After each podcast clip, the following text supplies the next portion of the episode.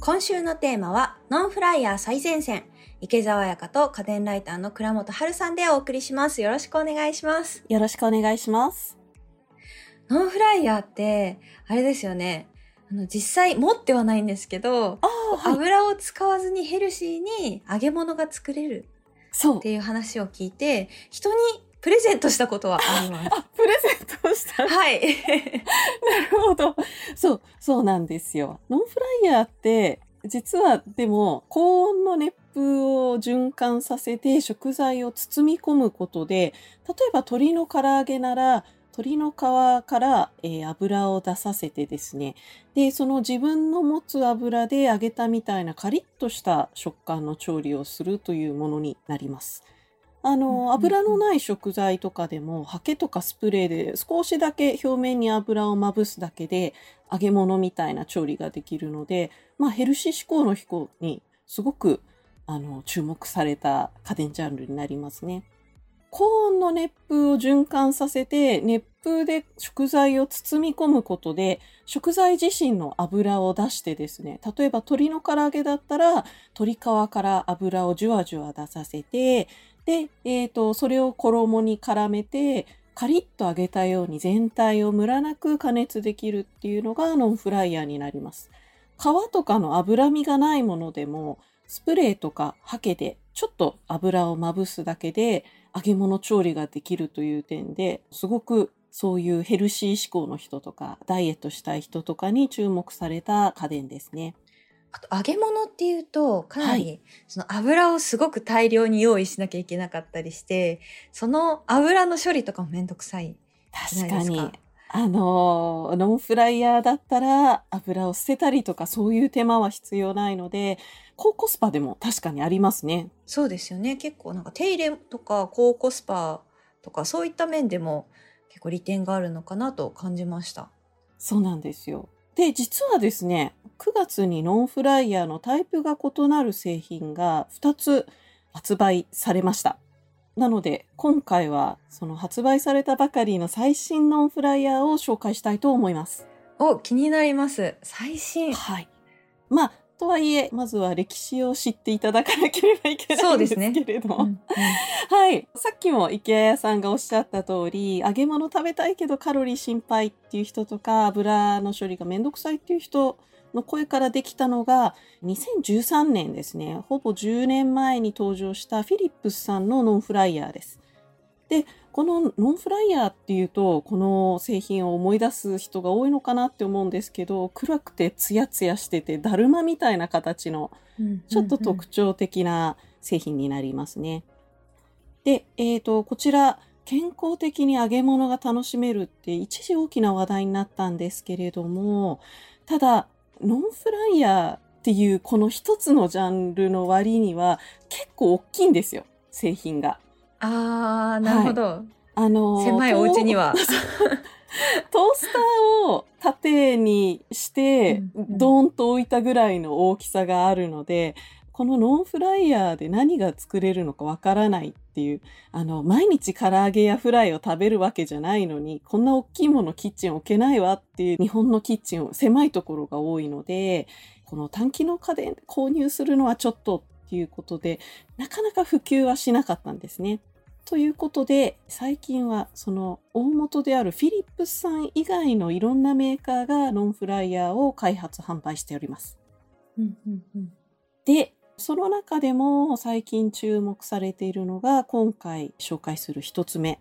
アメリカの WeSync というメーカーになります。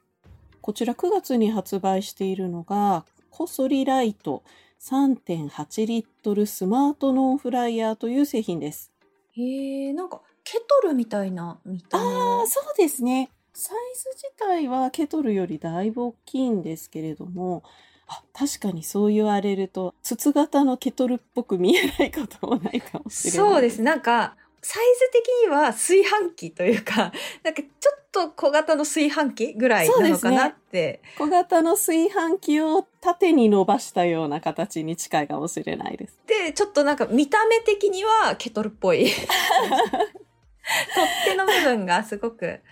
ケトルっぽく見える。そう。これさっき言った初代のフィリップス以来そうなんですけれども、単機能ノンフライヤーっていうのは結構こういう筒型の形で、下に引き出し状のバスケットっていうものがあって、この引き出しの中に食材を入れて、引き出しを閉めるとですね、食材の上側に大きいファンがあって、バスケットの中を熱風で包み込むっていう、そういう形状のものが多いんですね。まあこれはあの、フィリップスさんとかウィーシンクさん以外もノンフライヤーの単機能で出してるとこはそういう形状のものが多いです。はい。正当進化という。そうですね。正当進化だと思っていただければいいと思います。どこら辺が新しいんですかね？はい。こちら、ノンフライヤーとしてはすごく珍しく IoT 対応になっております。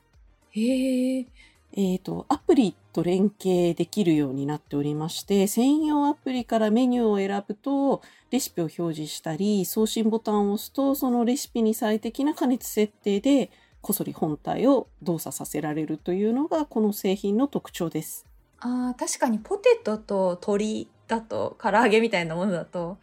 揚げる温度とか違うんですか、ね、そうなんですよ。ノンフライヤーっていうと、やっぱり揚げ物しか作れないんじゃないかみたいな風に思われる方多いんですけれども、はいはい、基本的にはコンベクションオーブンみたいなものなので、野菜を油もつけずに焼くだけ、でもそれだけでもすごく美味しくできるんですね。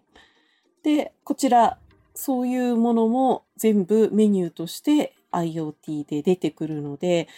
ノンフライヤー何が作れるかわかんないっっていう人も、このアプリを見れば、いろんなレパートリーが増えるという、すごく、なんて言うんでしょう。ノンフライヤーの使い勝手っていうよりも、使い方がわからないという層にグッとくる製品になっております。ああ、確かに。この、あともう一品みたいな時、野菜をこう、ババーっと入れて焼くだけでもう一品になるのは、忙しい方はかなり助かるかもしれないです。そうなんですよ。まあ、池谷さんとか家電好きなので、熱風調理って言ったら、それってコンベクションオーブンでいいじゃないみたいなことを思う可能性があるんですけれども。コンベクションオーブン？コンベクションオーブンっていうのはですね、熱風で食材を包み込んで加熱するタイプのオーブンになります。はい。なるほど。オーブンって実は中にファンがないタイプも多いんですよ。うんうんうん、で、上から管状のヒーターの熱だけで焼くっていうオーブンも多いんですけれども、ここにファンをつけて庫内の空気を循環させるとコンベクションオーブンと呼ばれます。ああ、なるほど。で、池谷さんが今使ってらっしゃるヘルシオですよね。はい、ヘルシオ使ってます。あれもちゃんとコンベクションしてます。はい、ああ、そっか。なので、あの、ノンフライモードみたいなのがあるんですが。あ、そうなんだ。使いこなせてなかった。そういうのあればノンフライヤーいらないと思うかもしれませんが、実はですね、ノンフライヤーってバスケットのすぐ上に大型ファンとヒーターがあるっていうことで、まず熱量が一般的なオーブンより強いっていうことと、あとバスケットのサイズが比較的コンパクトなので予熱時間がすごい短いっていう2つの点で一般的なコンベクションオーブンよりも有利な点があるんですね。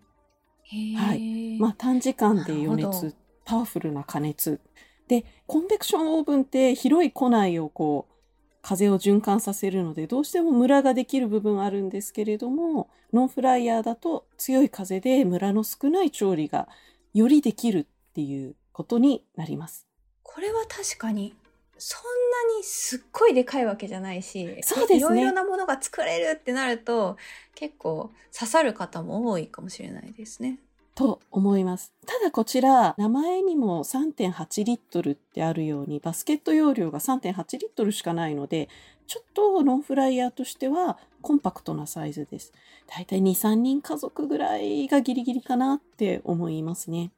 なので、大家族だと、ちょっとこれで、鶏の唐揚げ作ると、さあ何往復しなきゃいけないかみたいな話になるので、それだけは、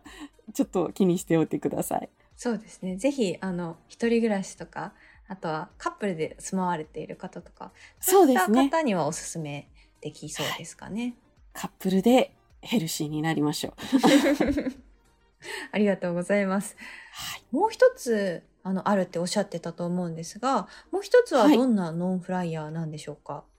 はい。えーと、もう一つが多機能型のノンフライヤーになります。さっきは単機能型のノンフライヤーって言ったんですけれども、最近はさっき言ったように、IKEA 屋さんの家庭のオーブンのように、オーブンの中にノンフライメニューがあるものも増えてるんですね。で、オーブンだけじゃなくって、トースターに、要は食パンを焼はいくトースターにファンを内蔵してノンフライができますよって歌っている製品も増えてます。へえ、そうなんですね。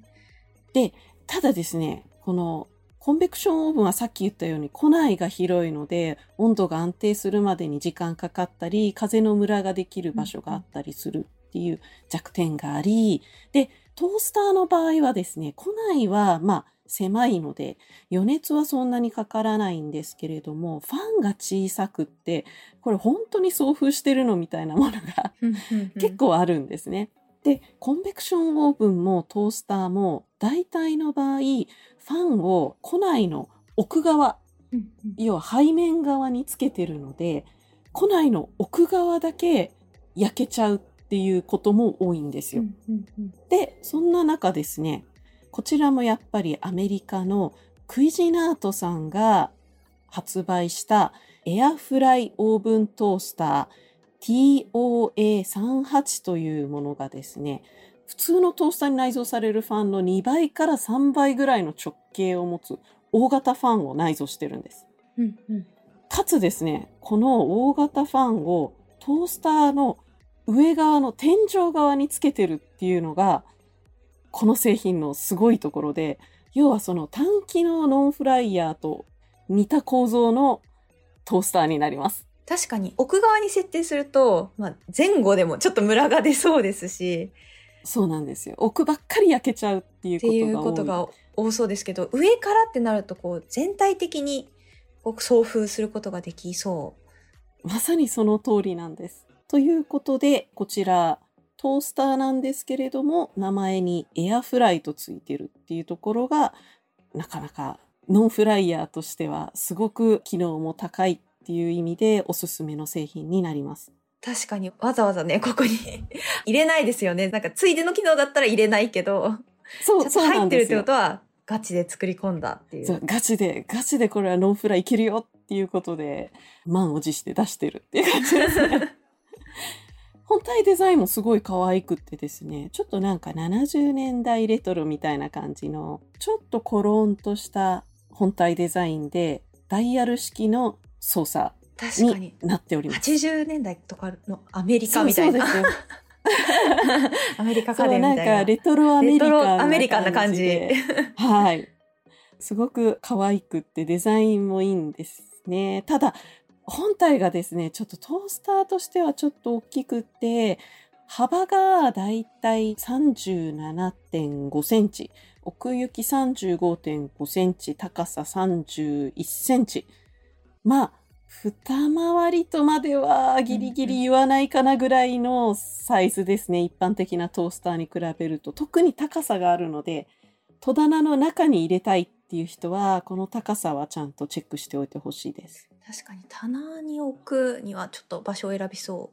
うな感じそう、がそうなんですよ。ただこれ、トースターと言いつつ、オーブンとしてもすごく優秀に使えるので、トースターだけじゃなく、電子レンジ単体と一緒に置いて、オーブンはこっちのクイジナートで使うみたいな使い方もいいんじゃないかなと思ってます。なるほど。パンは実際にどんな感じの焼き上がりでした？パン、本当に美味しいんですよ。食パンって短時間でこう高い火力で一気に焼くっていうのが美味しく焼ける秘訣なんですね。要はあの周りのあのパリパリに焼ける層をできるだけ薄く早く作ることで中の水分を逃がさない。で中の水分が逃げなければ逃げないほどもちもちで美味しいパンになるって言われてるんですけどいやまさにその通りの味のパンになるっていうはい。普通なんかトースターって上下で、まあ3本ぐらいのヒーター管があったりするんですけれども、まあ多いところで4本とか、こちら上に3本、下2本の5本ついてるんですね。おだから火力もしっかりあるっていう点でもおすすめです。あと、個人的には、付属品でグリルコンテナっていうのがつくんですよ。へえ。紺色の波型プレートと四角い深皿なんですけれども、これが、まあ、見た目もすごい可愛い陶器状の、あの、付属品なんですけれども、これに入れて焼くハンバーグがむちゃくちゃ美味しい。こういう料理もできるんですね。結構その、やっぱりトースターっていうと、汁物は絶対 NG なんだろうなっていうイメージがあったんですけどいや、こういうコンテナ付属グリルコンテナ使えば汁物も OK ですしはい。これにケーキの生地入れてケーキ焼いたりしても結構ムラなく焼けて、チーズケーキとかすごく美味しくできる。トースター？そう、トースターなんですけれど、すごくオーブンとしても優秀なんですすよ。ごい。しかもこのグリルコンテナ見た目がすごい可愛いので、そのままなんか食卓に出しても、お客様が来ても OK みたいな。確かになんかこう、おしゃれなお家に 置いてありそうなデザインだからそう、、そうなんです。食卓にボンって置いてあっても、そんなに違和感ないですよね。本体から付属品まですごくこだわりが詰まった製品なのがこのクイジナートさんのエアフライになりますね。ありがとうございます。すごいね、あの、多機能と単機能、どちらも紹介していただきましたけど、どちらもそれぞれの利点があるなと思いました。私だったら、ちょっと、ヘルシオがなかったら、多機能型の結構気になりますね。エアフライオーブントースターの方が気になるけど、ヘルシオがあるからもし買うとしたら、あれかな。一番最初にご紹介していただいたウ。ィシンクさんのそうですね こ。そり。はい。まあ、あの、IoT なので、うんまた IoT 製品が増えちゃいますね。そうですね。すごい気になります。どちらもありがとうございます。今回はノンフライヤー最前線というテーマでお送りしました。さて、家電最前線では番組への感想もお待ちしています。番組で紹介された家電を買ってみましたといった感想をツイッターでハッシュタグ家電最前線をつけてぜひぜひ投稿してください。ここで一つご紹介します。ここドリコさんの感想です。シャワーヘッドは前にマイクロバブルのやつを買ったんだけど、浄水機能ついてなくて、夫のアトピーが逆にひどくなって取り外したりした。微妙に色々試すには高いので、一度サブスクで試してから買うといいかもしれない。個人的にはめちゃくちゃ良かった。という感想をいただきました。うわ、確かにシャワーヘッドこそササブスクありかもしれない。確かにこういうところはうん借りてみないとわからないっていうところありますよね。確かにこう、自分の肌に合うかとかもわからないですし、うん実際にあの期待していた機能が動くのか、自分にちゃんと機能してくれるのかって、やっぱり使ってみないとわからないところ大きないいですね。ですよね。本当にそう思います。え、私も、え、そっか、サブスクであるなら試してみようかな。そうですね。マイクロバブルとかウルトラファインバブルとかって3万円以上したりするので、んで。ぜひ一度試していただきたいと思います。え、試そう。あの、感想ぜひよろしくお願いします。はい。ここのりこさん、すごい有益な情報ありがとうございます。まだ聞いてない方はぜひ、シャープ145、サブスクでこそ借りたい家電の回をぜひ聞いてみてください。お聞きのポッドキャストアプリの概要欄のリンク、もしくは番組ホームページから聞けますので、ぜひぜひ探してみてくださいね。そして番組のフォローもぜひお願いします。最新話が配信されるたびに通知を受け取れますので、聞き逃すことなく、家電の最新情報をチェックしていただくことができます。お聞きのポッドキャストアプリで家電最前線の登録をぜひお願いします。そして最後に番組からリスナーの皆さんへプレゼントのお知らせです。10月のプレゼントは、シャープ148、5000円以下の高コスパ家電空調編でご紹介した参考のドライボトルスティック、1名の方にプレゼントします。応募にはキーワードが必要です。今回のキーワードは、低コストで高クオリティ。お聞きのポッドキャストアプリの番組概要欄、または番組のホームページやツイッターのプレゼント応募リンクからご応募ください。締め切りは11月15日火曜日です。ここまでは倉本春さんとお送りしました。次回もよろしくお願いします。よろしくお願いします。